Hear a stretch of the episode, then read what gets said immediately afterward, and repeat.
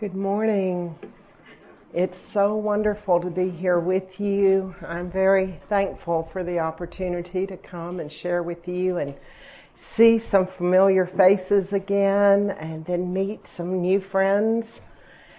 And thank you for taking your Friday morning to be here with us. We appreciate that.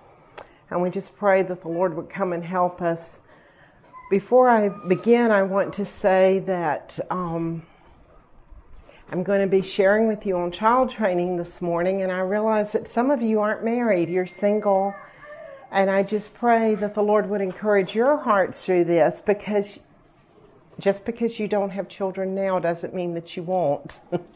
and maybe some of these things will be helpful to you at some point. And then those of us who are older and ministering to grandchildren. These things are helpful as we minister to grandchildren and help younger women. As older women, we're to help the younger women and encourage them. So I pray that all of us would find something this morning that we can apply and use for God's glory. A number of years ago, I was asked to speak at a ladies' conference, a small conference in Tennessee and I was given an assigned topic. The lady that contacted me asked if I would teach on changes I would make if I could rear my children over again. And I was like, oh, okay, I've never taught on anything like that, but I'll pray about it and see what the Lord gives me. And I prayed and I sought the Lord and I meditated on it and just asked the Lord to help me, and I came up with there are probably many things I would change, honestly, if I could go back. But I I felt like the Lord gave me four major things I would do differently, and I would encourage young women to do differently than the way I did when I was rearing my children. Um, as I was meditating on this, I have four children of my own. And I texted each one of them. This was probably about 10 years ago. And I texted each one of them and I said, I told them what I had been assigned. And I said, Now I want you guys to be honest with me. If you would text me and tell me what you think are the biggest mistakes I made as a mom. And our oldest son is very sensitive and he has a very kind heart. And he texted me back and he said, Mom, I, I don't think it's good to just dwell on mistakes you made and things you did wrong. he said, That just gets you down. And I explained to him that it wasn't a time of reflection in um, becoming, I wasn't in despair or defeated or anything like that but I just wanted to help young mothers not to make the same mistakes that I had made. And so that is my hope that the Lord would use, redeem my mistakes to help someone else. One well known preacher said the average Christian is crucified between two thieves the regrets of yesterday and the fears of tomorrow. And I have a number of regrets, but they don't debilitate me. And that's not what I'm talking about. And I don't think we should be debilitated by the mistakes we made in the past because God, in His kind sovereignty, even uses our blunders. He uses our mistakes, our shortcomings. And um, so it's not to cripple us. I rest in the fact that the Lord knows my heart. He knew my heart then. My longing way back then, as well as today, is to see my children love the Lord Jesus and walk with Him and serve Him. And so they had a weak, frail mother who made many, many mistakes, but God is merciful. And I'm so thankful. So, the first thing I thought of, if I could go back and change the way I reared my children, I would be consistent in disciplining them. I would be consistent in disciplining them. If you would, we're going to be mostly in Proverbs, but you if you would like to turn in your Bibles to Proverbs 29, this is the first verse I'm going to look at. Proverbs 29:15. 20, Proverbs 29 15. The rod and reproof give wisdom. The rod and reproof give wisdom. But a child left to himself brings shame to his mother. Now, a child left to himself brings shame to both parents, father and mother, but it's interesting to me that the mother is particularly mentioned here because the mother is doing so much of the child training in the home. Of course, the father is too, but typically mom's with the child a lot more. She's with the children and she's pouring into them. Another verse is Proverbs 13 24. Proverbs 13 24. Whoever spares the rod hates his son, but he who loves him is diligent to discipline him. Diligence, that's what we're talking about. It's being diligent. One commentator, Albert Barnes, said the mother who yields weakly is as guilty of a, that's weakly, W E A K L Y, who yields weakly is as guilty of abandoning the child she spoils as if she cast him out. And for her evil neglect, there shall fall upon her the righteous punishment of shame. Now, I don't think I spoiled my children and I did discipline. They were disciplined, but I was often inconsistent in my discipline. And it's so important to be consistent.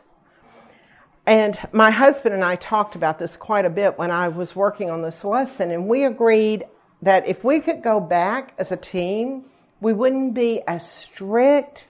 He wouldn't be as strict. My husband was a strict disciplinarian, and I would not be as lenient. And, you know, most of us are prone to go too far one way or the other. And so we need God's grace to be balanced in our discipline. I, I would try to make sure that he and I were on the same page, that we were working together. Um, my husband has been an itinerant evangelist our whole married life for 46 years. And in the early years, when we have two boys, and then we had a little bit of a gap and had two girls, and in the early years when our boys were young, I didn't travel with my husband very much. I was at home, and so I was the primary disciplinarian. And if I could go back I would not let them get away with things that I know their father would have disciplined them for had he been there. I would have tried to reinforce what he was instilling in them. Um, I grew up in a a difficult family situation. My father was angry much of the time, very harsh. I love him. I don't want to dishonor him.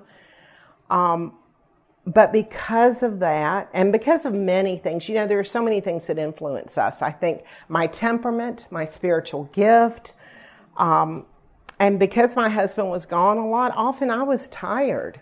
I was homeschooling four children, and I was tired, and sometimes, probably many times, I was just lazy.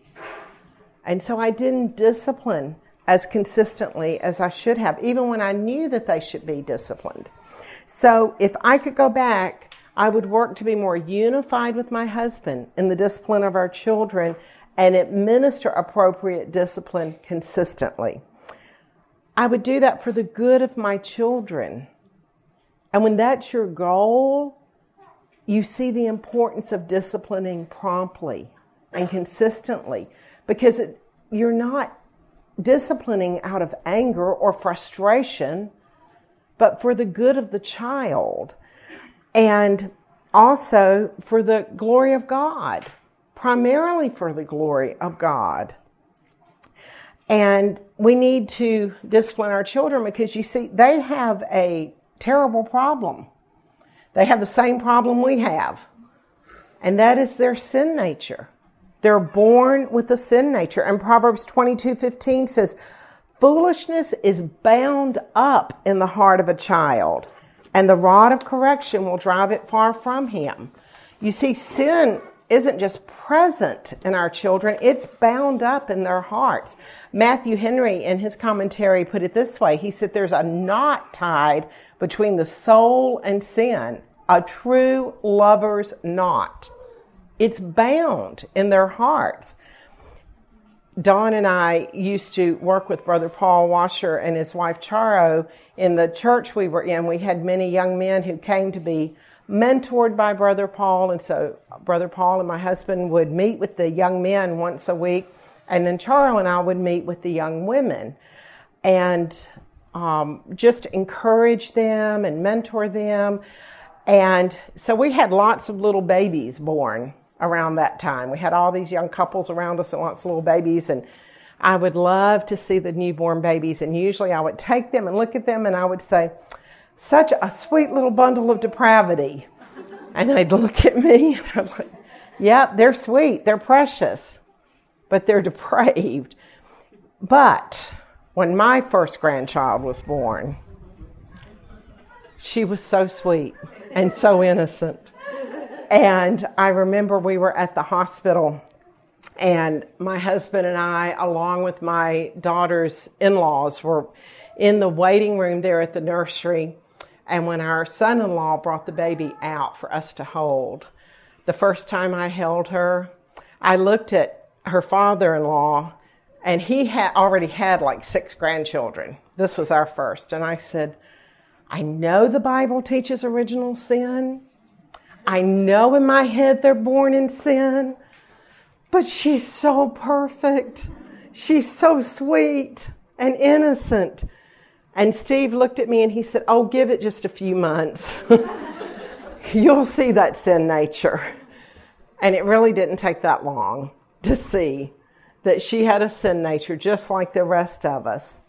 And so children must be corrected. And Proverbs 23, 13 and 14 says, do not withhold discipline from a child. For if you strike him with a rod, he will not die. If you strike him with a rod, you will save his soul from Sheol. So that verse tells me that if I was withholding discipline from my children, I was disobeying God. And in his commentary, Matthew Henry also said, many times it's difficult for a tender parent, a tender hearted parent, to administer discipline. But they know they must. And he went on to say, a wise parent gives gentle correction. And I want to make that very clear when I teach on this. I am not talking about beating children. Child abuse is the leading cause of death in children under the age of three in the United States. So I am not talking about beating a child. We're not seeking to bodily harm them.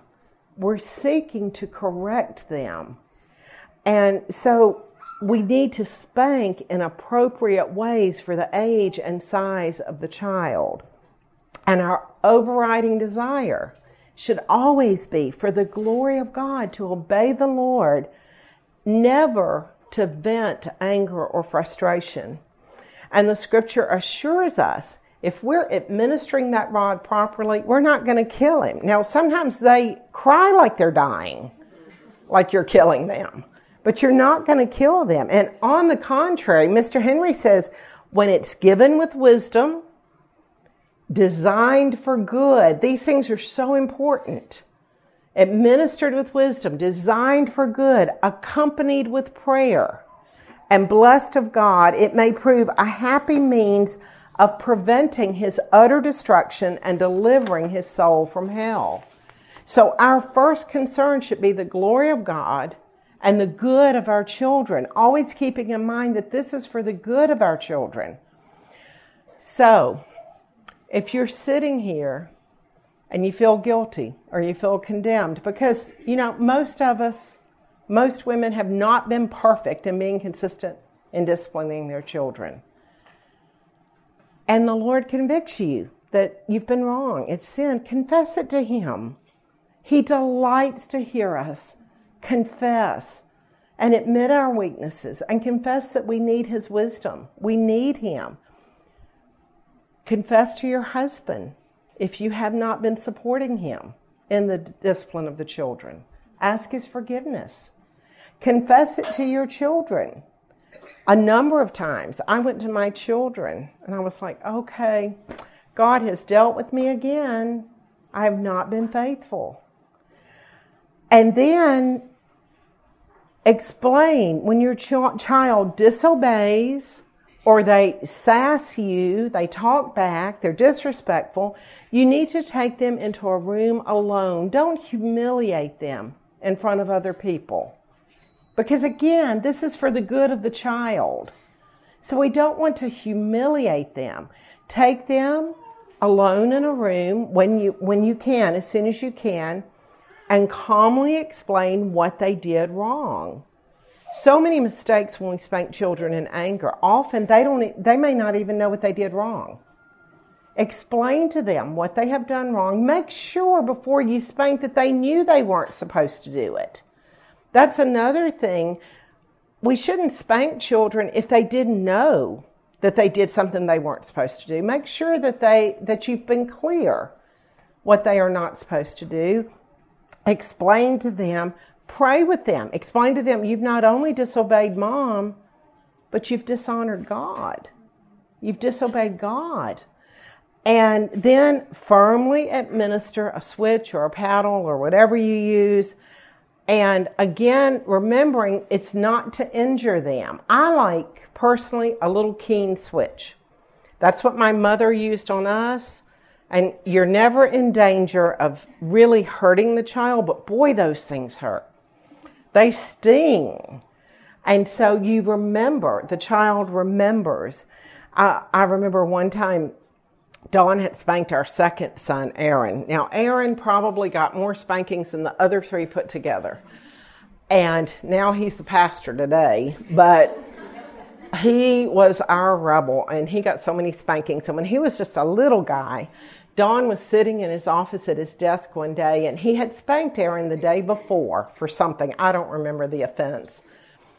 But Aaron was just maybe four or five years old and he walked into his dad's office and Don said he just came over and laid his head on Don's shoulder and he said, Daddy, you remember how you spanked me yesterday for whatever it was?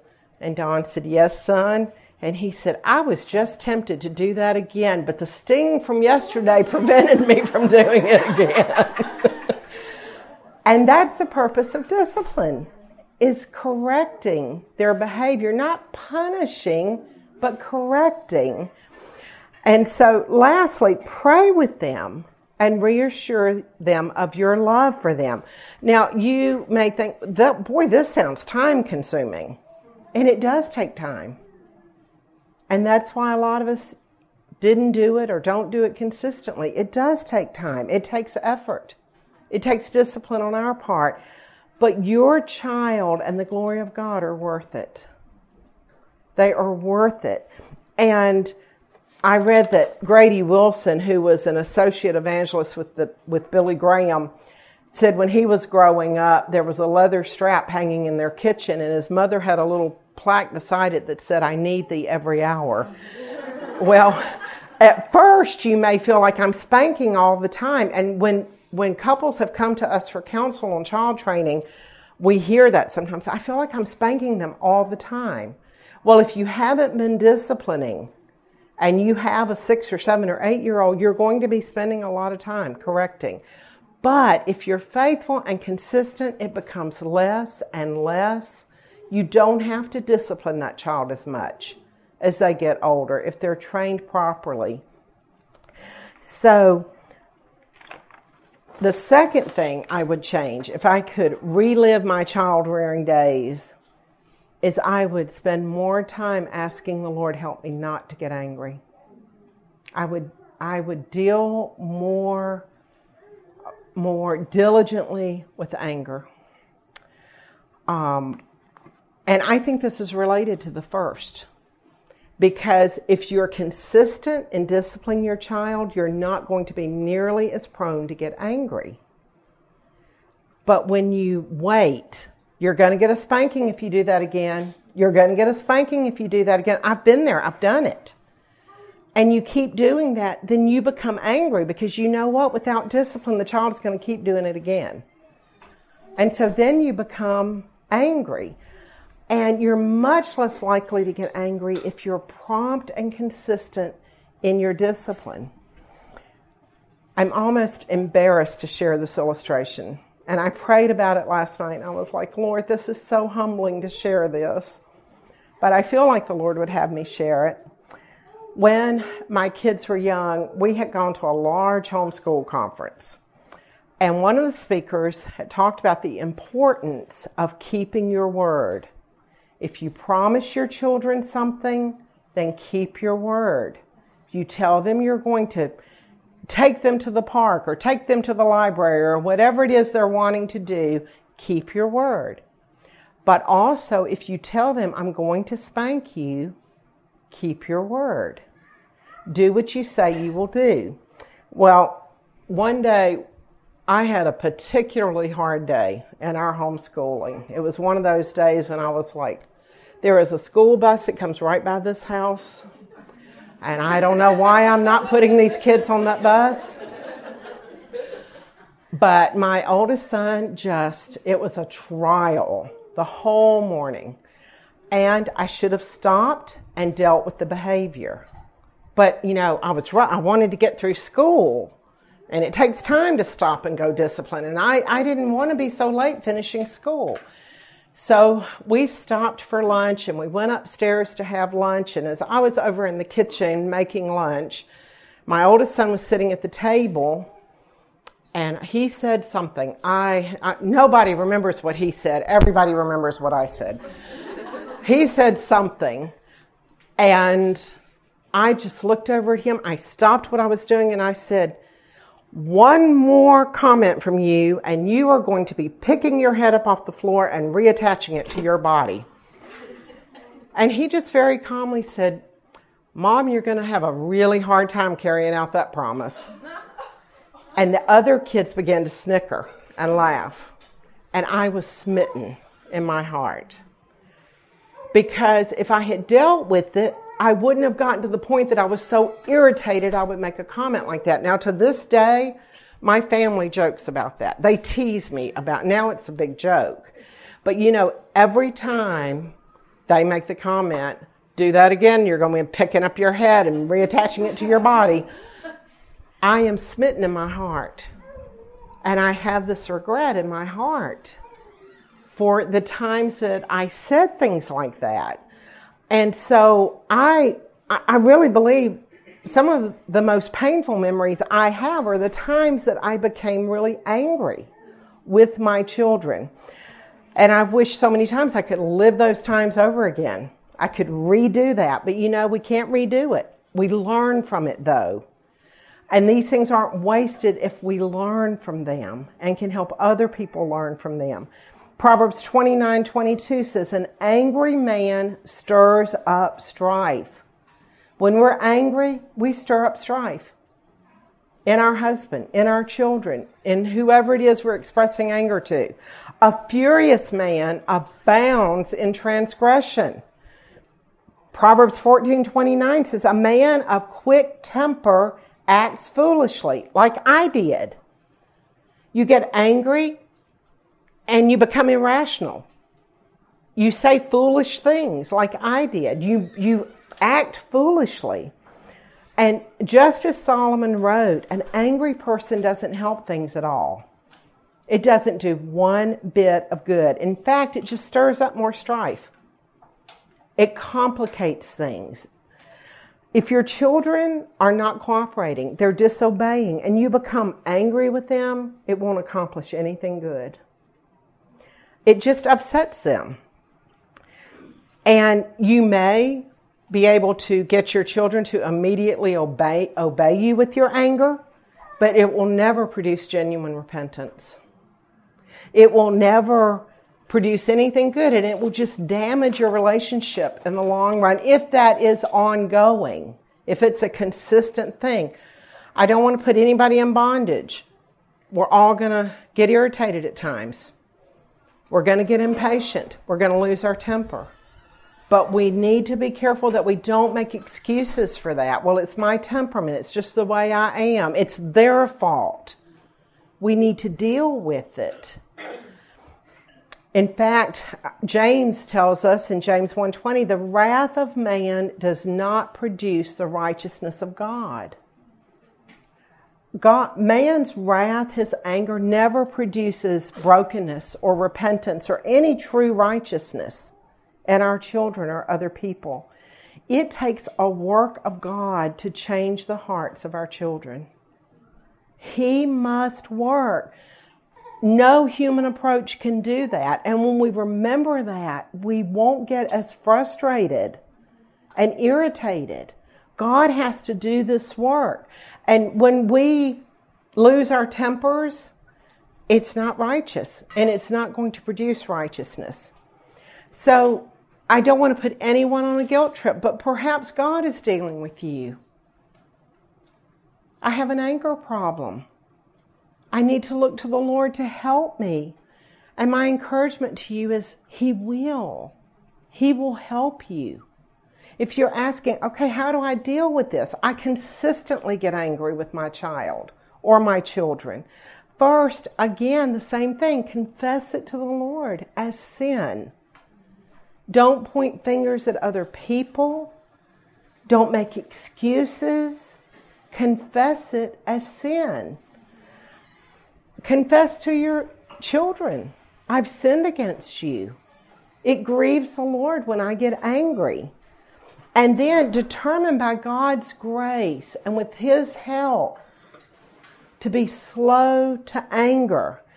Ecclesiastes 7 9 says, Be not quick in your spirit to become angry, for anger lodges in the bosom of fools. Proverbs 16 32 Whoever is slow to anger is better than the mighty, and he who rules his spirit than he who takes a city. And maybe I've had some women say to me, I just can't control my anger. I just, I just can't control it. And I tell them, if you're a Christian, that's not true. That's not true because the Holy Spirit dwells within you. In your flesh, you can't control your anger, but the Holy Spirit is in you and He will help you. One of the fruit of His presence is self control. Sometimes people say they can't control their anger, but if I ask, well, do you get angry in front of everyone? Well, no. They'll admit no. Well, if you can control your anger in front of your pastor and your mother in law and your neighbor, then you can control it in front of your husband and your children. Some of you probably know the story of Susanna Wesley, the mother of John and Charles Wesley and, and I love this familiar story. I thought of it many times when my children were growing up. She had 19 children, only 10 of them, I think, lived to adulthood. But Susanna Wesley was alone much of the time. Her husband was a minister in the Church of England and he would be gone for long periods of time. They struggled with debts. One time he spent a year in prison because of their debts. Um, one time he got upset with her over something silly and left he, her, his family for a year. And so she often was at home alone with her children. She was educating them. But I remember as a young woman reading her biography and reading how sometimes when she would get angry or upset with, or she felt the anger coming, you know, and you know when it's coming, she would pull her apron over her head and her children knew don't bother mama when she's got her apron over her head because she's talking to the Lord. And so I began, after reading that with my children, if I knew we were doing home, homeschool was my testing ground. And we were doing school, and I knew I could feel it rising. I'm getting upset. I would tell the kids, I, I have to go upstairs. You, you work independently. I have to go upstairs. I would go to my bedroom and fall on my knees by my bed and cry out to the Lord to help me, to help me to be patient and kind and long suffering and to represent Him properly before my children. And He would. He would help me. And you know what my kids learned? If mama has to do that four or five times a day, we're not going to finish school till bedtime. so the Lord helps. We find um, that it's a it's an opportunity to acknowledge our utter dependence on Him. We need Him. We need Him desperately. It's an opportunity to express to our children. We need the Lord in everything we do. We're all weak and needy and frail. James 1:19 gives us some good counsel. Know this, my beloved brothers, let every person be quick to hear, slow to speak, slow to anger. Someone he said, that's why the Lord gave us two ears and one tongue, one mouth. We're to be quick to hear and slow to speak. So, part of this, I think, is taking time to listen to your children. Really listen to them. Look at them when they're trying to talk to you. That's another thing I would do differently. I was so often preoccupied with meals, with planning school, with good things, church activities, pre- preparing for guests. But I would, if I could go back, I'd stop more times than I did and just look at them and listen to them. Train yourself to speak softly to your children. Proverbs 15:1 A soft answer turns away wrath, but a harsh word stirs up anger. If you learn to speak softly and tenderly to your children, it will turn away anger. I don't mean coddle them when they've been disobedient or disrespectful, but instead of getting angry or harsh, speak gently. And you know, some of us aren't as prone to speak gently, but you can train yourself to speak more gently don't use harsh words with your children. Think before you speak. Don't hurt them with your words. We should never verbally attack our children or our grandchildren, calling them names, demeaning them. Um, harsh, belittling words will provoke children to anger. And you know, Ephesians 6 4 says, Do not provoke your children to anger, but bring them up in the nurture, the training, the admonition of the Lord. Well, the third thing I would change if I had the privilege to rear my children again is that I would express my love more frequently and in more tangible ways. I loved my kids. I adore my children but I would have been more conscious to express my love to them, not only verbally, but in tangible ways. You know, in Titus 2, the older women are instructed to teach the young women to love their husbands and to love their children. This is one of the things we're to teach the young women. And you wouldn't think that mothers would need to be taught to love their children. I mean, most moms do love their children. There's probably not a mother or a grandmother in this room that wouldn't lay down her life for her children or her grandchildren. But the Greek word there, and I'm, I'm no Greek scholar, but I can use a lexicon. And the Greek word there is an affectionate, friendship type of love. We older ladies should be training the young women to take every opportunity to express this type of love to their children. I've met many older women in my travels who have many regrets about the way they reared their children. But you know, I've never had one single lady say to me, I think I loved them too much. I think I loved them too much. You will never go wrong in showing love to your children. Love never fails. Um, as I was thinking on this, I was thinking it's such a good thing for all of us as moms and wives to memorize 1 Corinthians 13. Because sometimes we we say we love, but do we really love? Especially verses 4 and 5. Love is patient and kind. Love does not envy or boast. It is not arrogant and rude. It does not insist on its own way. It is not irritable or resentful. I think it's a good thing for us to consistently reflect on the scripture and ask ourselves, am I showing love to my family, to my husband, to my children, to my those I go to church with, to my neighbors? We show love by putting this passage of scripture into practice. And our children feel loved when we're patient and we're kind with them. They don't feel love if we're consistently irritable and rude and unkind. This word in the Greek indicates tenderness. Tenderness. And some women just don't naturally have a tender hearted disposition. It's just not who they are. But you know, I believe any woman can learn to express compassion because we're told to put on hearts of compassion, even when she doesn't feel very sympathetic. And you know, if you keep expressing it, eventually you will begin to feel compassion. A book that had a great impact on me as a young woman is The Tapestry by Edith Schaeffer. She wrote about ways that we can express love to our families. And even though I only read that book once and I was just a young woman, it had such an impact on me that I still to this day remember things that I read in that book.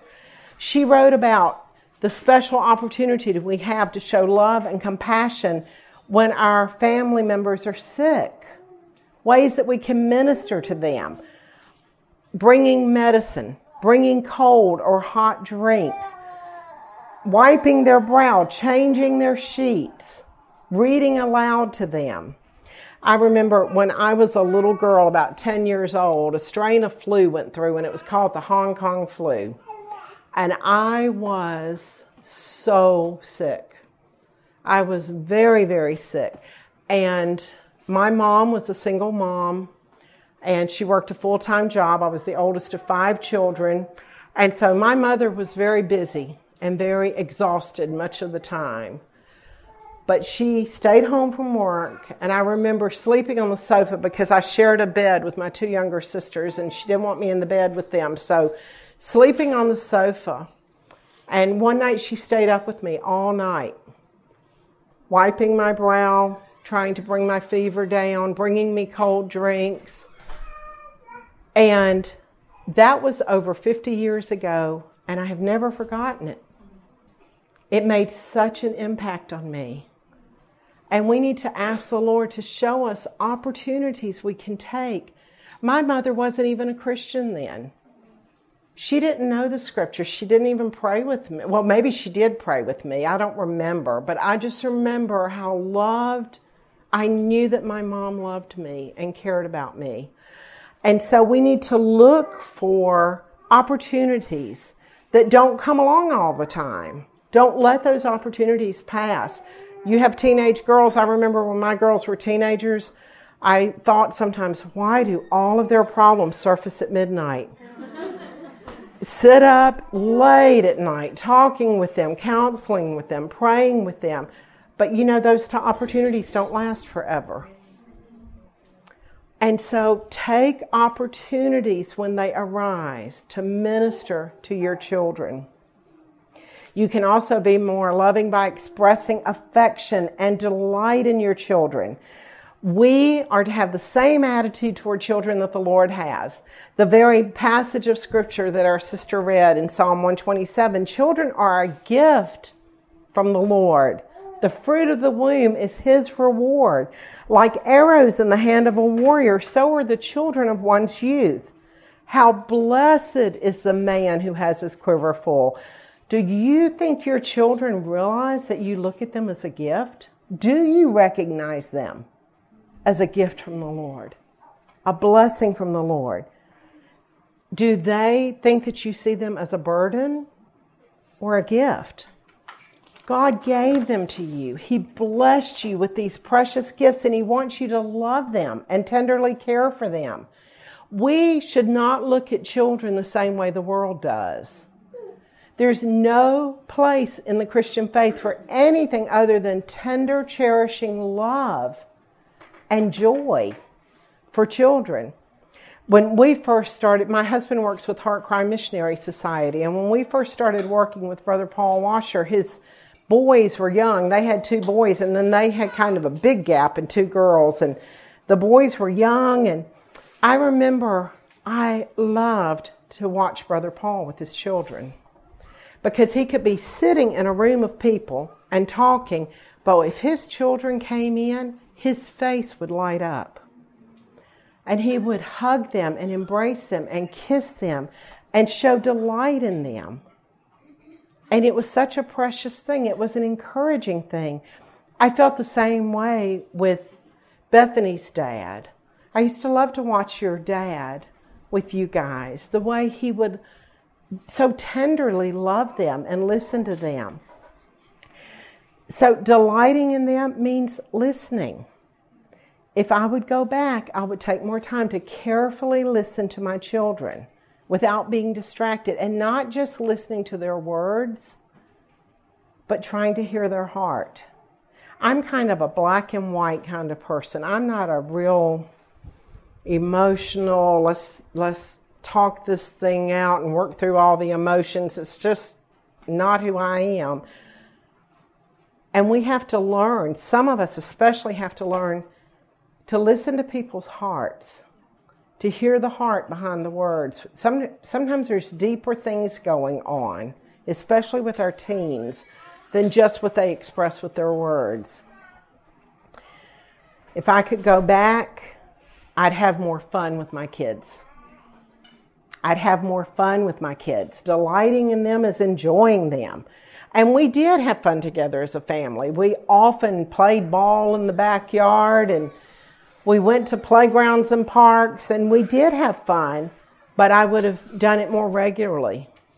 And I would have been less conscious of the impression my kids were making on others. We traveled a lot. My husband was a traveling preacher. We traveled in a motorhome, all six of us. And so my kids were constantly on display before other people. And they, they were criticized, we were criticized, and you become sensitive. But if I could go back, I wouldn't be as conscious of what other people thought of my children. I would be more aware of the glory of God and loving, loving my kids. I wouldn't have been as concerned about them making straight A's. Education's important to me, so I was one of those Nazi homeschool moms. But if I could go back, making straight A's wouldn't have had such a high priority on my list. And I would have been more conscious of just enjoying life. Now, I'm not saying if you homeschool, don't educate your children. I'm not saying that. But I wouldn't go to the extreme that I did. I would have enjoyed them more. A third way to express love to our children is to devote time to them. You cannot really show love to someone unless you give time unless you're willing to spend time. That's such an important ingredient in being a loving mother. It takes time to properly discipline our children. It takes time to seize opportunities to show kindness and compassion. It takes time to express affection and delight. And it takes time to teach your children the scriptures and the ways of God. All of these things take time, but they're so important and they're so worth it. If you allow yourself to listen to the world, you'll begin to believe that I don't have time to do all this. But you know what? If God gives you children, He always gives us the time and the grace to do what He has called us to do. Always. And sometimes we might have to stop and reorder our priorities. But don't blame Him that I don't have time we have to consider how we're using our time and make sure that we're prioritizing it right. In one of her books, Elizabeth George points out that in every chapter of Edith Schaeffer's book, another great book, What is a Family? Edith reminds us, Edith Schaeffer wrote this Someone has to create family memories and undertake the wondrous task of having the family become a work of art. Someone has to be the nest maker, an interior decorator. Someone has to take time to pray and plan surprises. Someone must see the family as worth fighting for, worth calling a career, worth the hard work of training a child and running a home. And then Mrs. George wrote, on and on, Mrs. Schaeffer writes, showing the reader that this someone is the wife the mother, the homemaker. And that as such, she must embrace the life of being a giver. That is our role as mothers. We are called to give. A fourth way we love our children is to teach them the ways of God. If you do all these other things, but you're not pointing them to Christ, it'll end in futility. So, what if you raise well behaved, good citizens, hard work ethic, but they don't love Christ? We must teach them the ways of God. It's so important that we ourselves continue to develop a love for God's Word. And in turn, we teach His Word to our children. This is a top priority, is our own walk with God. And it's the scripture that the Lord will use to draw our children to Himself. So we need to look for opportunities to share the scriptures with our children. If you would turn with me to one other scripture, I'm almost done. Deuteronomy chapter 6. Deuteronomy chapter 6.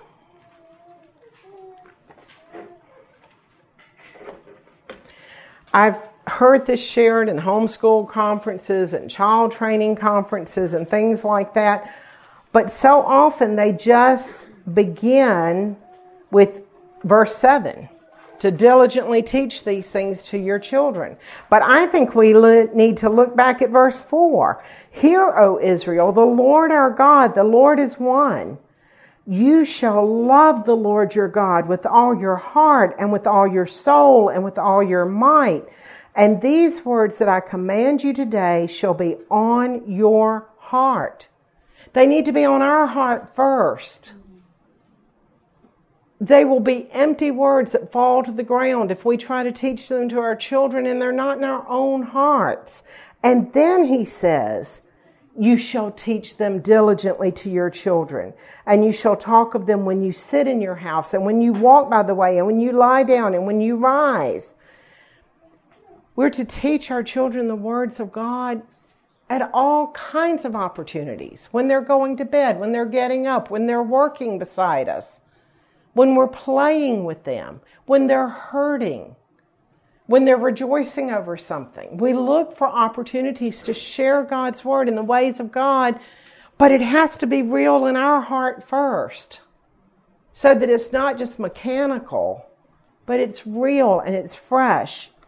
And that brings me to the last and the most important thing I would change if I was given the opportunity to rear my children again. And that is, I would be more Christ centered in my parenting. I would be more gospel centered. I would try to put the gospel of Jesus at the center of everything. If I could go back, I'd spend more time in the scriptures. I'd spend more time in prayer, praying for my children, praying with my children. And you know, as we spend time with the Lord, we're transformed into his image. That's what 2 Corinthians 3:18 tells us. We all with unveiled face beholding the glory of the Lord are being transformed into the same image from one degree of glory to another. That's our goal, isn't it? To be like Christ. And the greatest thing you can do for your children is spend time with the Lord. Know Him. Love Him. Ask Him to give you more of a glimpse of Himself, to deepen your love for Him, your understanding for Him. And it, it's so easy I understand you young moms. It's so easy you're, to get up in the throw, caught up in the throes of cooking and cleaning and grocery shopping and cleaning up messes and nursing babies and homeschooling children. And you, you're busy. Church activities, ball games, music lessons. Life is busy. But you need to be so careful not to neglect the most important thing, and that is your own walk with God. And so if I could go back, I would take my children back to the gospel over and over and over again. We came from a very legalistic background, very legalistic denomination that we were in, and we were very, very strict with our children. And as Don and I talked, he said, You know, if I could go back, we wouldn't have been so strict on so many minor things. And when we did enforce biblical standards, I would have tried to be more careful to always take my children back to the gospel. To reinforce their thinking, ingrain in them that the law would never make them righteous in God's eyes. That we obey God because of what He's done for us because we love Him and we want to honor Him. We want to bring Him glory. I would be more aware of giving my children gospel promises and gospel warnings and diligently seek to teach them life from a biblical perspective. Always looking to the Lord to teach them and what His purposes are in every situation. I would try to seek to train my children to be more aware of living for the glory of God, teaching them that life doesn't revolve around them, doesn't revolve around their family. It revolves around Christ and bringing him glory. That's our purpose on this earth, is to bring him glory. So ladies, I've opened my heart up to you today because this is not about me. It's not about my children. It's not about what you think of me. It's not about you or your family. It's about Christ. Are we living to bring Him glory? Are we training our children with the purpose of bringing Him glory? Because that's what this whole life is about. He deserves to be glorified. And I pray that He would help us with these things to obey His word, to follow His pattern in our homes, to train our children in His ways, and to do it all for the glory of God. So, thank you so much for allowing me to share. And I don't even know, I didn't bring my phone up here, so I don't even know what the time is. But, Leah, I'm going to have you come up. And if we have time for some questions, I'll let you facilitate that or a comment or a testimony. Yes, ma'am. Good morning. Thank you for coming. Um, I have a 17 month old and a newborn. I'm very fresh in parenting, so I want to like caveat my question with that. But um, you talked about pointing your kids to the gospel and to Christ, um, reminding them. Mm-hmm. How do you navigate knowing that your children aren't saved with expecting them to, you know, honor the Lord mm-hmm. if they don't have. yes. You know. Yes. I I think it's important for us to communicate to our children as they come to understanding that we are seeking. We're weak, we make mistakes, but we are seeking to live according to the scriptures because we love Christ and we want them to love Christ but we want to obey God. And I remember one time when our children were young, my husband actually talked to Brother Bob Jennings about this, and I was sitting there benefiting from the conversation. And he said, Do you have your children pray, even though they're not believers yet? And how do we how do we navigate this thing of requiring obedience but communicating to them that it's for the glory of God? And our brother Bob was so wise, and I remember him saying, Yes, we have our children pray. Because we want them to learn to pray, and we want them to learn that God hears prayer and He answers prayer. And, and he, I think he may have used the example of Cornelius that God heard his prayers, and he wasn't even converted yet. But God heard his prayers and saw his heart, and he did save him. And so we're just training them that this this is not a foreign way of life. This is how we live. This is what we do when we have needs and and also requiring obedience because we want to see our children come to the Lord, but we also they're they're in a much better place to do that if they have been taught to sit to listen, to obey. And, and so um,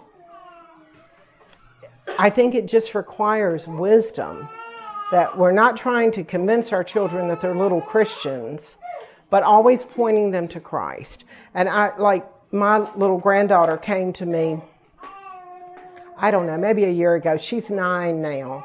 And about a year ago, she actually, she and I were in the car together And we were talking about something. She's in the back seat and she said, Grammy, sometimes it's just so hard to be good.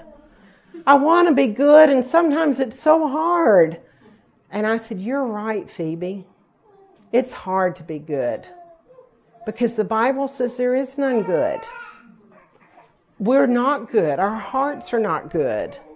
But that's why Jesus came and died. And it was an opportunity to share the gospel with her again. And so, um, but still, she prays when we're together. Sometimes Don will have the grandchildren pray, and she'll pray, and uh, she questions, and we're still teaching her to be obedient. But um, and and that's another thing. Teaching them obedience does is it like the law. It like the scripture says the law does. It teaches them that they can't do it on their own. They need Christ to help them. So that's a great question. And it changes as your children grow. Of course, at the age of your little ones, it's different than it's going to be when they're eight and nine.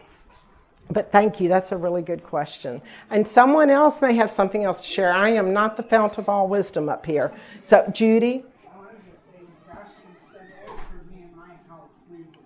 Yes, amen. That's good. That's good. Yep. Any other questions or comments? Yes, ma'am. Um, in your first point, you talk about being consistent with your children and seeking to honor your husband, you know, what he would expect from you. Uh, what would you say or encourage maybe those uh, sisters who may not have a consistent husband and they feel like the load of discipline falls on them? Mm-hmm. And like, how would you encourage them? I don't have children. Mm-hmm. Um, how would you encourage them to like press on and know that you know this is good? Yes. In the midst of, of that trial in itself. Well, it would be a little different if your husband's a Christian or if he's lost. But if he's a Christian, um, I would very lovingly and gently talk with him about these things biblically. Um, and ask Him, you know, to help bear the load of the discipline as the head of the home. And you can do that in such a way that you're not belittling him or demeaning him. You haven't done this, you haven't done that, but rather, I, I need your help. And I think the children would benefit so much from you taking more of a leading role, role in this, sharing with him scripturally and biblically, and praying for him. But, um, not badgering him because that's not going to help. And then just continue to pray for him and do what the Lord has shown you to do. And sometimes, if a woman has a lost husband or um, a husband who's not diligent in these things, or a husband like Susanna Wesley had, she has to bear the bulk of the discipline. And it's just it's just what God has for her. And if that is the case, I would really seek encouragement from godly women that you see that are disciplining their children and are doing a good job of it, doing it properly. Ask for accountability, for, for prayer, for counsel, for wisdom from those you see, or maybe some older women that you see that have walked in these things. And God may even place an older woman in your life who has walked through the very same thing, or even a younger woman that you can be accountable to each other. But it that's it's it's much more difficult when the husband's not on board. But God still calls us to obey, in you know as much as as we can obey. And does someone else have something, an encouragement for this sister? Yes, ma'am. I just learned this like, I don't know, two seconds ago, but actually, I don't think Jenny would mind me sharing, but I was really inspired by something that happened at Jenny Montgomery's house the other day, where it was something I didn't even notice or think about. Um, but it was like an opportunity that she had missed in disciplining one of her children. But she said specifically that her daughter Jane was actually the one who later on said, Mom, like I kind of noticed that, you know, you and her daughter's a believer. And I didn't tell you this yet, Jenny, but I was so inspired by Jane and by your mothering of Jane. The fact that she was able to identify something like that and then privately, though, share it with you later. Like, I just thought that was so like what a way to honor your parents and i took inspiration from that with my husband where i feel like sometimes in front of the children like i mean no matter how you know saved your husband is like, yes. how strong of a believer he is like i'm, I'm sure that every woman in here sees things that they help their husband with you know, yes. identify. Yes. And like I, I have had a heart to not be like you know oh jonathan don't do that kind of thing. But i realized with that jenny that there are times like it can wait. Like you're saying, even with your own children, take them in a room quietly.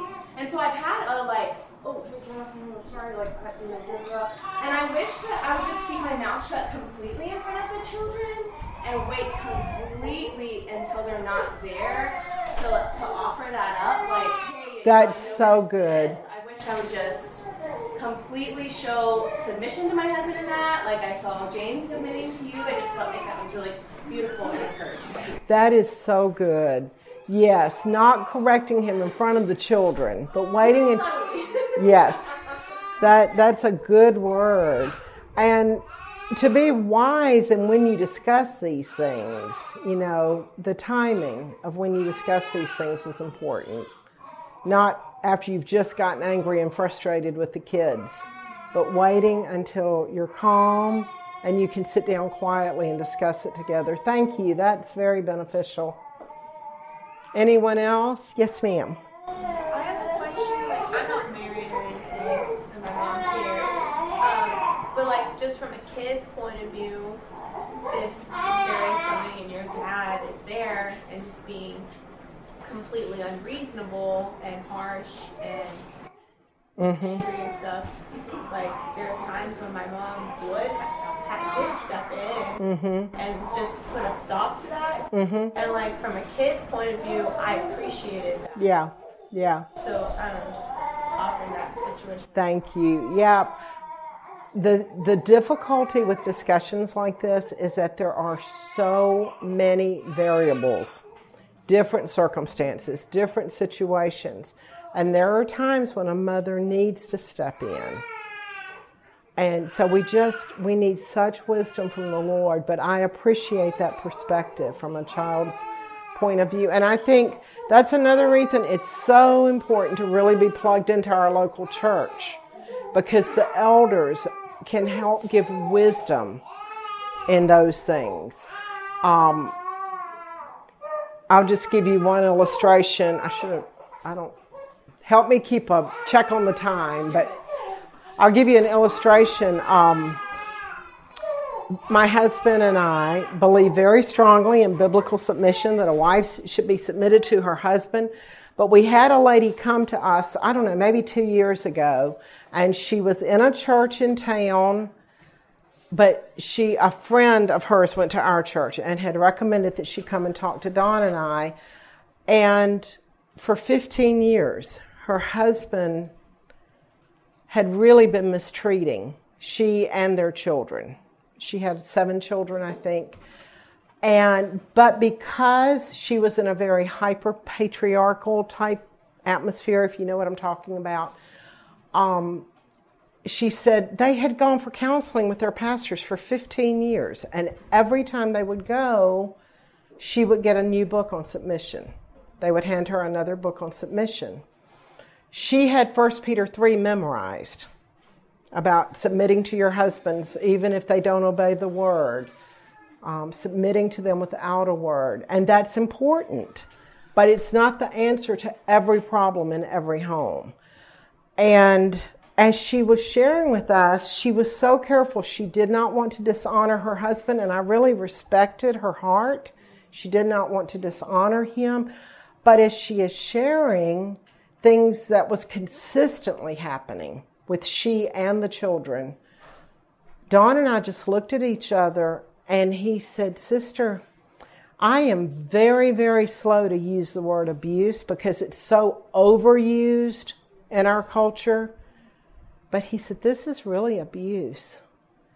And we rarely counsel a woman to leave her husband but he said, for the safety of your children, I think you need to leave the home, or he either he needs to leave the home temporarily until you get help and work these things out because it was a horrible environment for the children.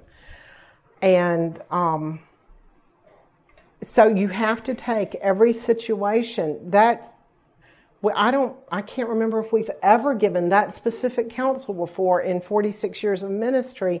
So you have to take every situation separately. There's not one pat answer for everything. And I feel like too often in the circles we were in early on, the answer was always it was the woman's fault. She needed to submit more.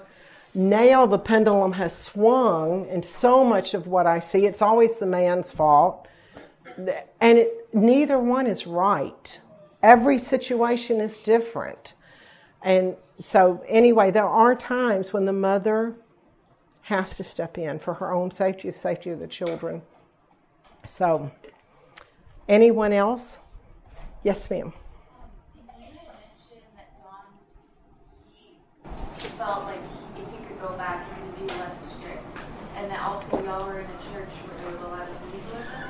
Could you give like a few examples of what that looked like as far as like things he would have been more lenient on? Yes.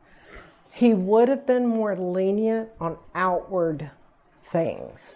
For example, I'll think of a couple of specific illustrations.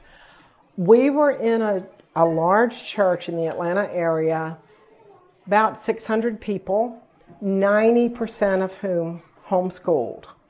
It's very conservative. Um, we were part of a homeschool network that was very conservative. And um, I remember one morning we were getting ready for church, and our 16, 15, 16 year old son professed to know Christ. He didn't, he was converted later, but he professed to know Christ. And he and Don had a battle over him buttoning the cuffs of his shirt.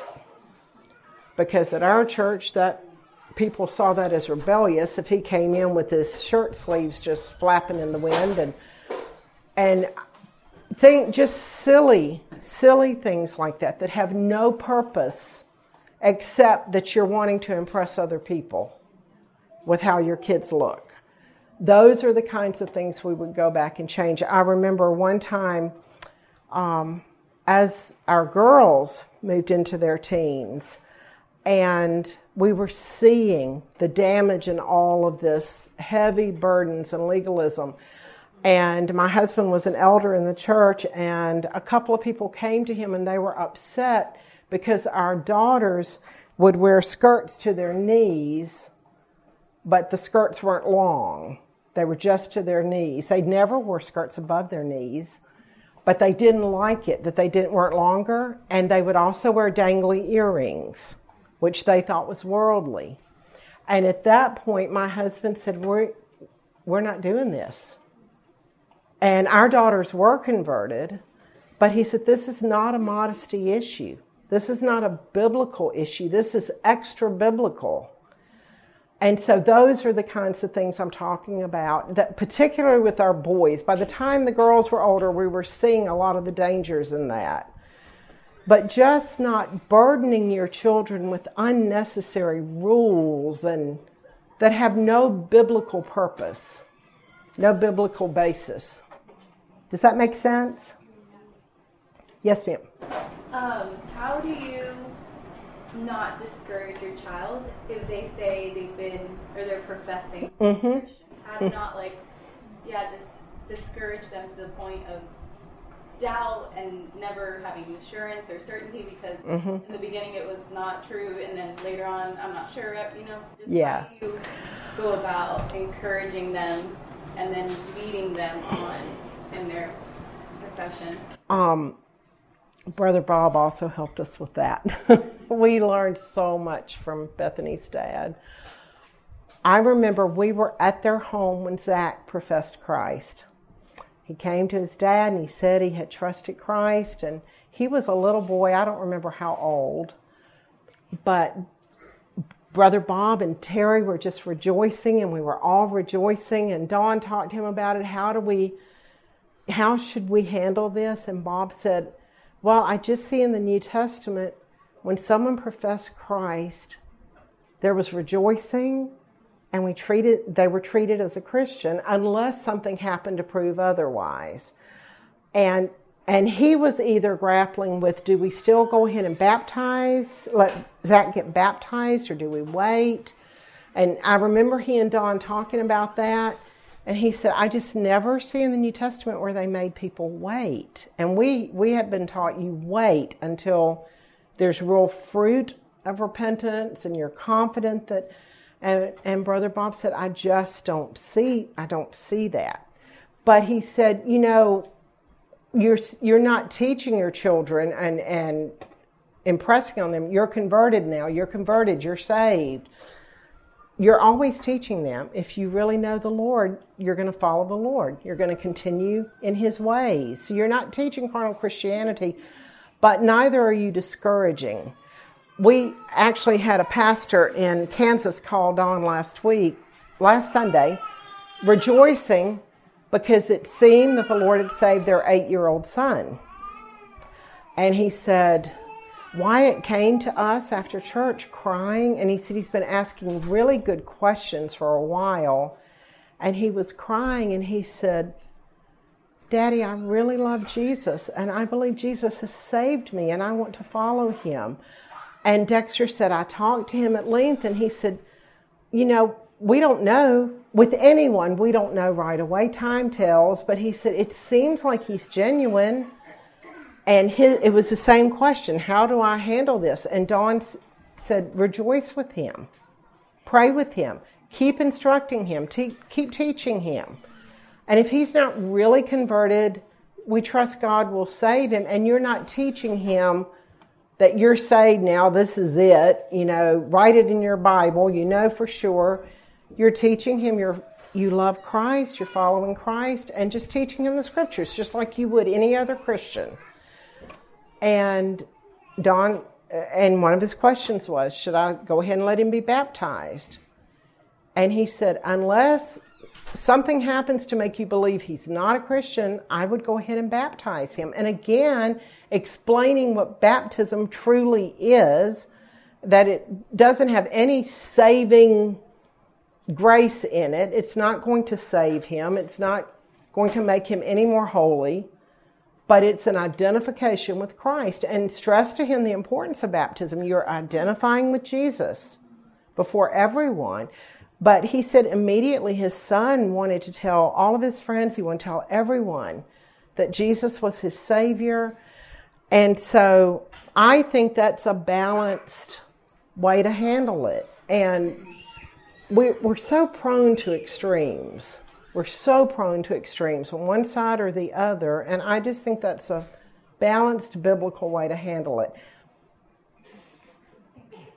Somebody else may have insight on that. Yes, ma'am. Just an experience with one of my sons. He was um, maybe around um, nine or ten, and uh, he was always a really good kid, so it was kind of hard to like see. Yes. He's just a good kid, and I would constantly talk to him in a way that was very discouraging to him, just because I didn't want to give him false. Yes. I would say things like, "If you're a Christian, you should be doing Yes. that." Or, and I was trying to like not take away that confidence he had, but not give him false hope. And he told me recently how that was really, really discouraging for him. So maybe just like really just accepting their salvation, and actually the time when I heard counseled me years ago to like just keep pointing to Christ. Amen. Amen. That's really good. Thank you. Very good. Yes, ma'am. Um, years ago, Tim Conway did a Bible study. I think it was titled "How Can I Lead My Child to Christ?" and that completely transformed the way that I spoke to my children about coming to Christ. Because prior to that, I would have this mindset of like repent and believe the gospel, and constantly like you need to repent. Mm-hmm. Almost like I was expecting, and he even referenced this in his talk. You, as a Christian parent, you want that day when your child comes running down the hall. Yes. Yes. But children that are raised in a Christian home, it's often so much more gradual, Yes. and it's really um, harmful to be putting pressure for this moment. Yes. I had been doing that with my children. I actually went back and apologized to my oldest daughter for that. This was before she was really saved. But instead, he, he recommended that go through the Gospels and see how Jesus actually Mm. He calls his disciples. It was always, come follow me. Come follow me. Amen. And as, as a Christian mom, I just totally transformed. Like, I need to be telling my children, like, come follow me as I follow Mm-hmm. the Lord truly saves them along the way. Great, but I'm not putting so much stock in a moment or putting pressure on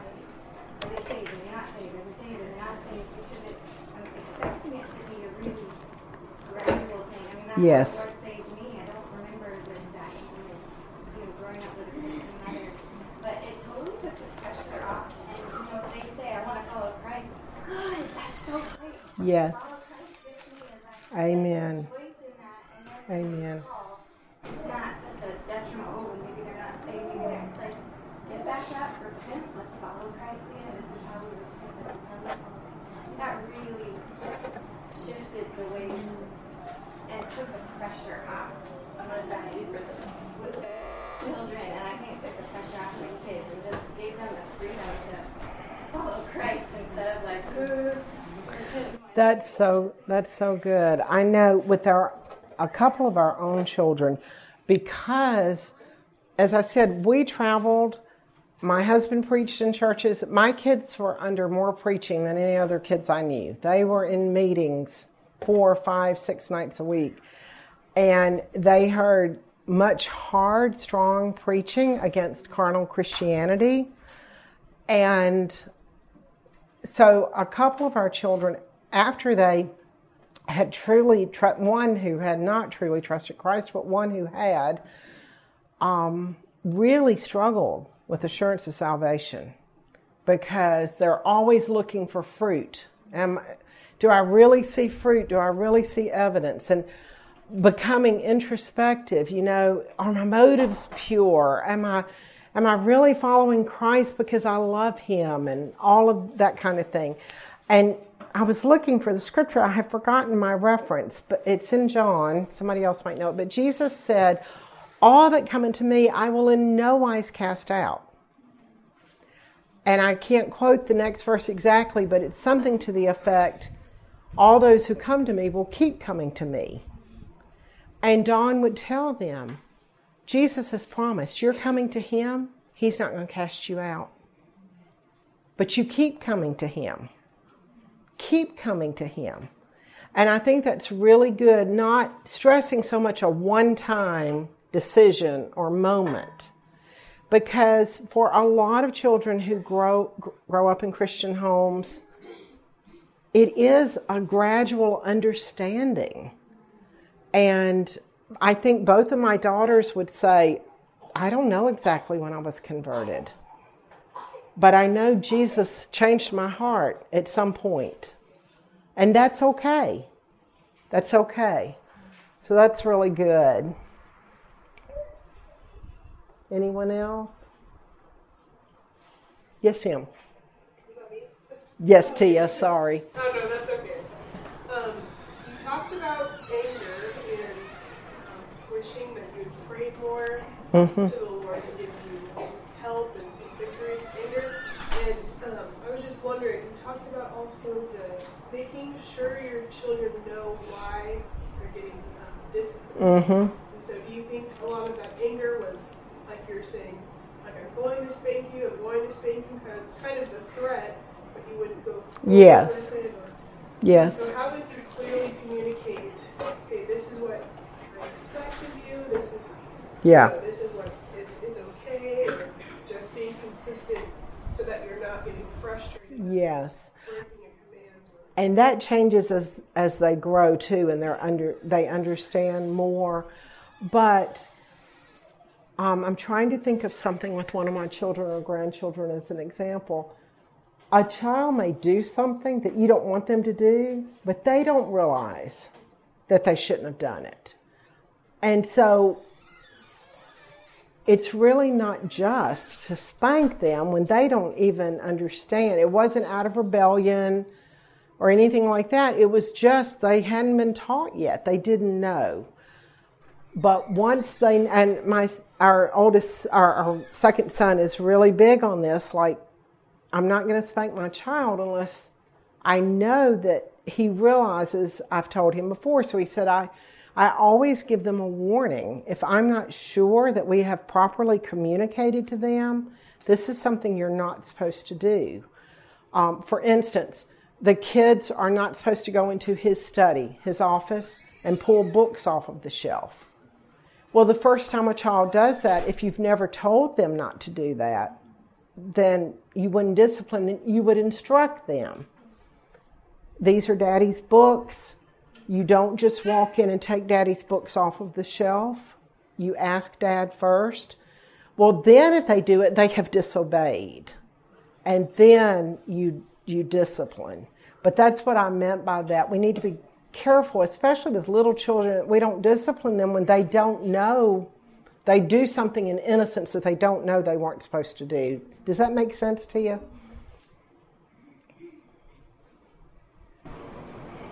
Kind of in hand in hand with that, I'm just trying to think of when the child is like a year and a half.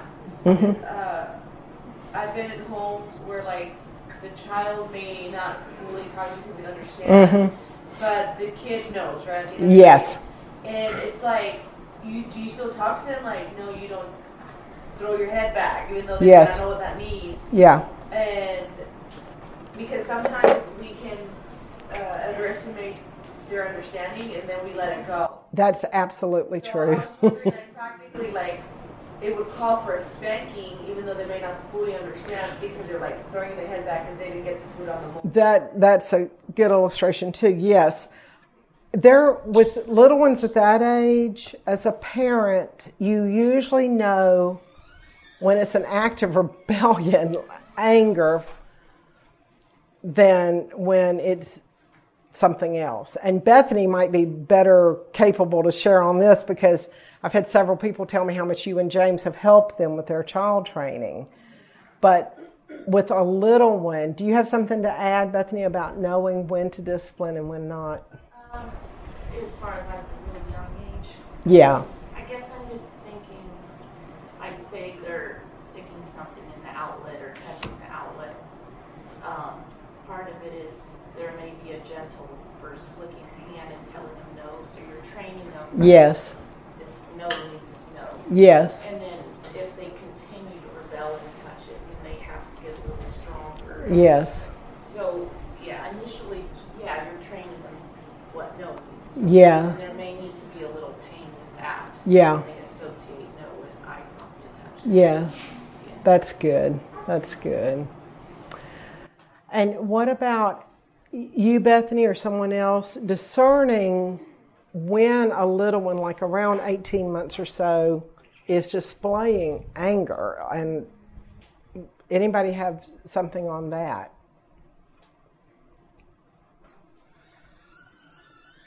Knowing when.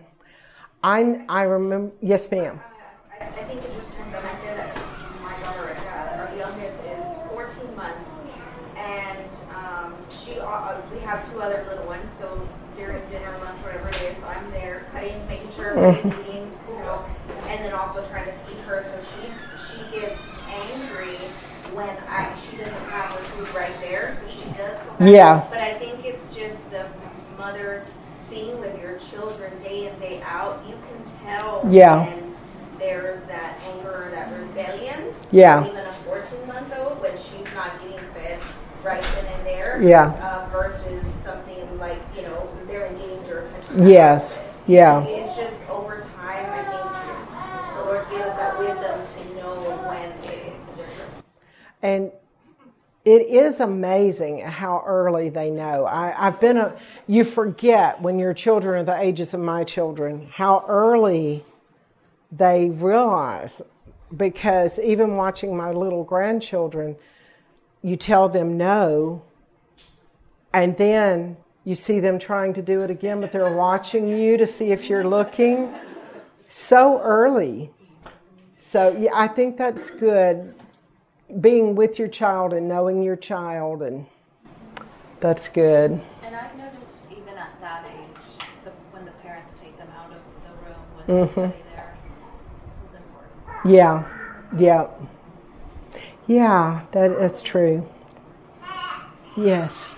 I have a question concerning family members in that same role that I play as a nurturer to my nieces and nephews that are the same age as my children, and how to not how to follow up with the boundaries that you set. Um, how to when parents when their parents aren't around, or um, this and that, and what.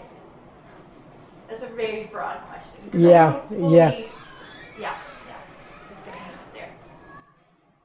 I'm not sure if I totally understand, but I'll try to answer. A lot of it depends on the other parents because you want to respect the wishes of the parents while also trying to keep the boundaries with your own children. And I know as grandparents, it's kind of tricky. Um, and we try to always respect the wishes of our children with their children, just like we wanted our parents to do when we were training ours. And I know with um, my son, for example, his oldest little boy's name is Spurgeon. And I just love Spurgeon to death. He was our first grandson. And I went down when his sister Evangeline was born. Spurgeon would have been about three, maybe. And I was very hesitant to spank him. But she had heart problems, was in the children's hospital for a couple of weeks. And so I was primarily with him. His dad would come back and forth from the hospital, but I was primarily with Spurgeon. And after about four days, Aaron came in one day, and I don't remember, and they were doing a very good job of disciplining him and training him. And I don't remember what happened, but Aaron looked at me and he said, Mom, have you been spanking him? And I said, Well, no. And he said, You have to spank him. He'll be a terror by the time the baby gets out of the hospital if you don't spank him. And so I did. And it didn't take but one or two spankings because I don't like spanking my grandchildren. but I do, I do spank them, especially if we have them for an extended period. But it didn't take but once or twice. And once Spurgeon realized, Grammy will actually spank me. I didn't have to do it very much after that. But then I have another child who really doesn't want us to spank as the grandparents. And that's a little more challenging, but I try to honor. And so, um, as they have, those children have gotten older, we, when they're at our house, I told her, they, their little one, I said, I'm sorry, I cannot keep this child for a week and not spank him as a two year old, a very wild two year old. And so she said, okay, feel free to spank him if he needs it. But the others are a little bit older now, and so we discipline in other ways. We take away privileges, or um, my husband has a golden, a treasure box with golden coins that the kids can earn. My son said a work salvation, but it's not a work salvation. it's little fake golden coins that they earn when um, they are helpful, when they're kind, and, and then at the end of their time with us, we redeem them and we take them to the dollar store or Walmart and they get a prize. But anyway, we do other things like that to reinforce. Um, and as far as you have your own children, I think you just have to keep doing what you would normally do with your children, and you're setting an example with your own children. And that's difficult because a lot of times, if you have children who are not being taught the same thing, then it's an influence in, in the home and it influences your children, but they have to know that you're going to be consistent. Even if someone else is disciplining their children different or not disciplining. So, does that answer at all what you were looking for? Yes. Yes, Jim. I'll let her go so she has an answer. Okay. Now, um, okay, so as far as disciplining teenagers, um, if they don't have much to take away, family, not that they don't have much, but they seem fine if you take away like TV, like some, a little bit of their TV time, Mm-hmm. or they seem okay with taking away their books. You know, Mm-hmm. like how do you like what I'm struggling with is how do I find that thing and know that it's working, um, and then also.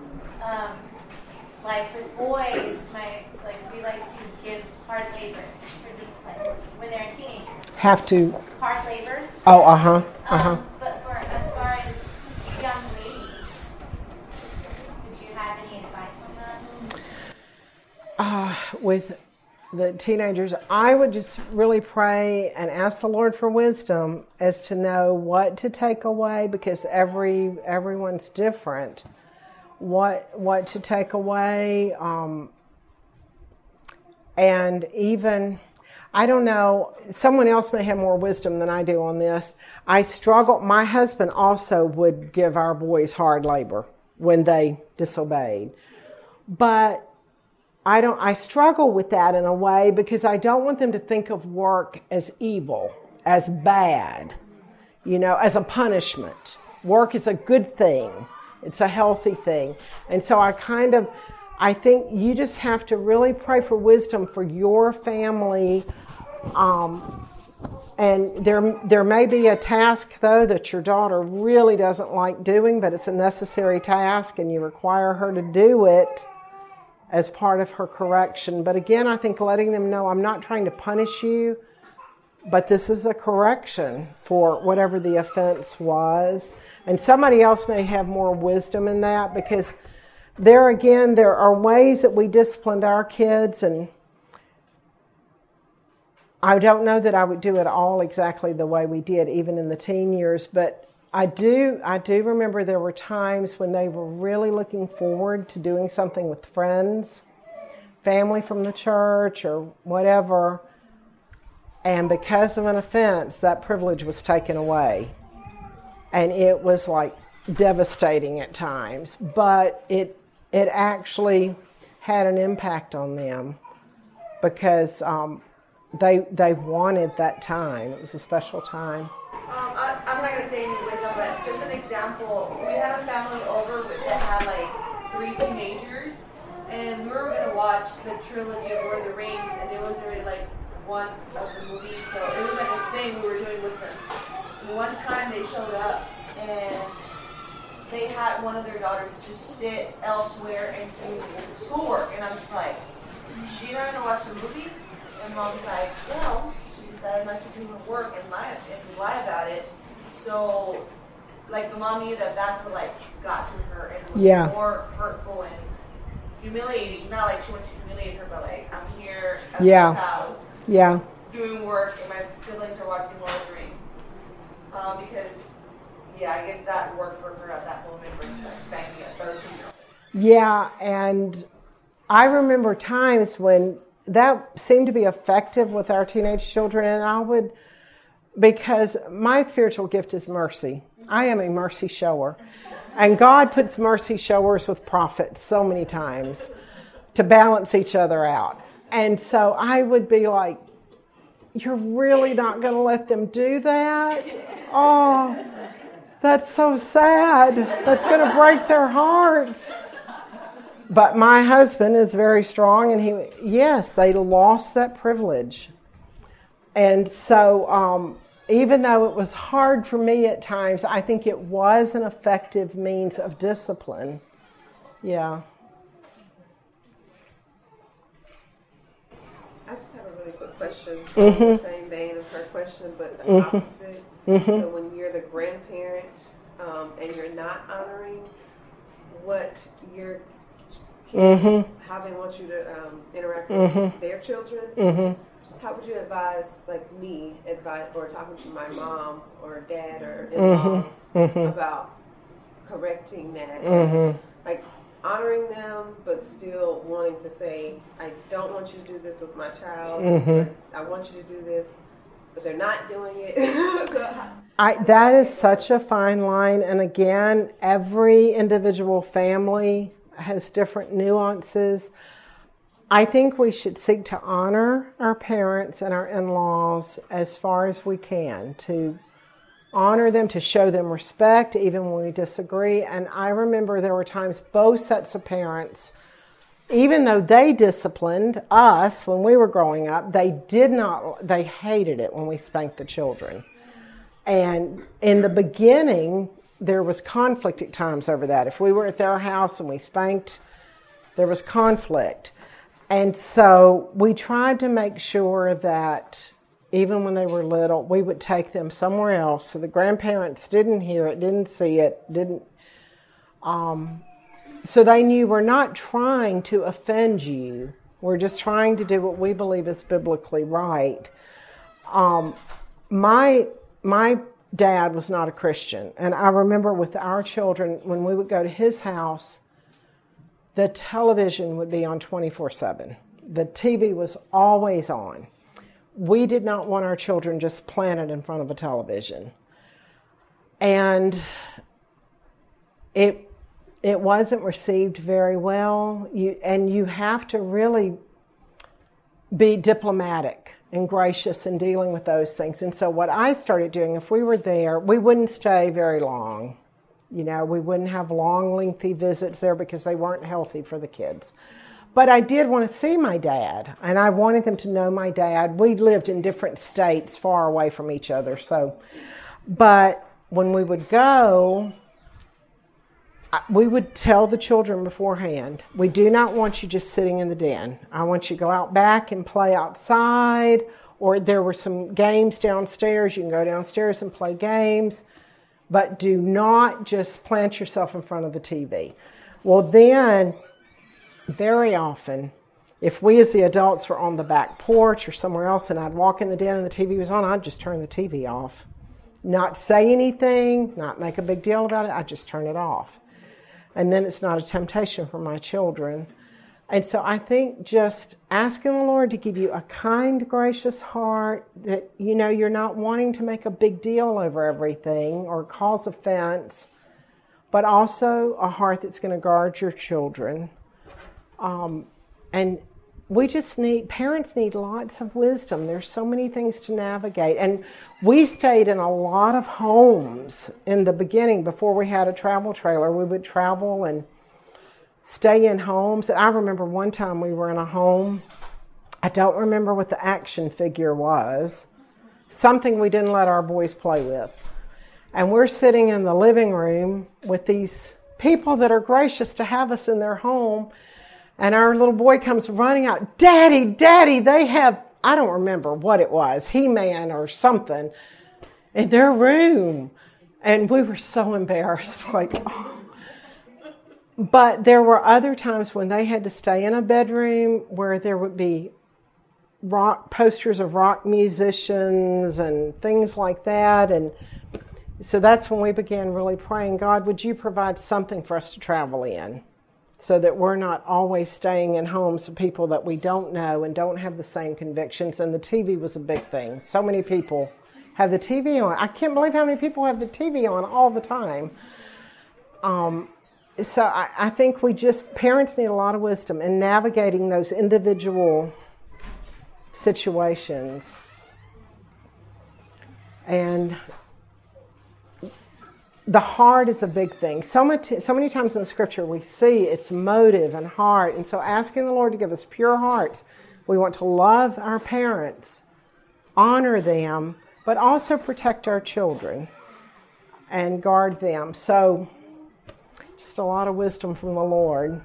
And, you know, it's, I would encourage you, young moms, with specific things like this, to go to some of the older women in the church or to your elders, pastors, and get wisdom from them. Ask them specific things like this. I need guidance or wisdom, and then you can give specific details.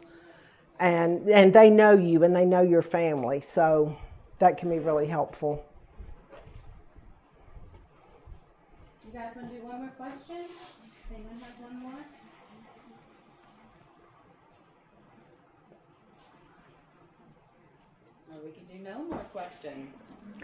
Thank you so much. I hope this has been profitable. So I'll close this in prayer and then.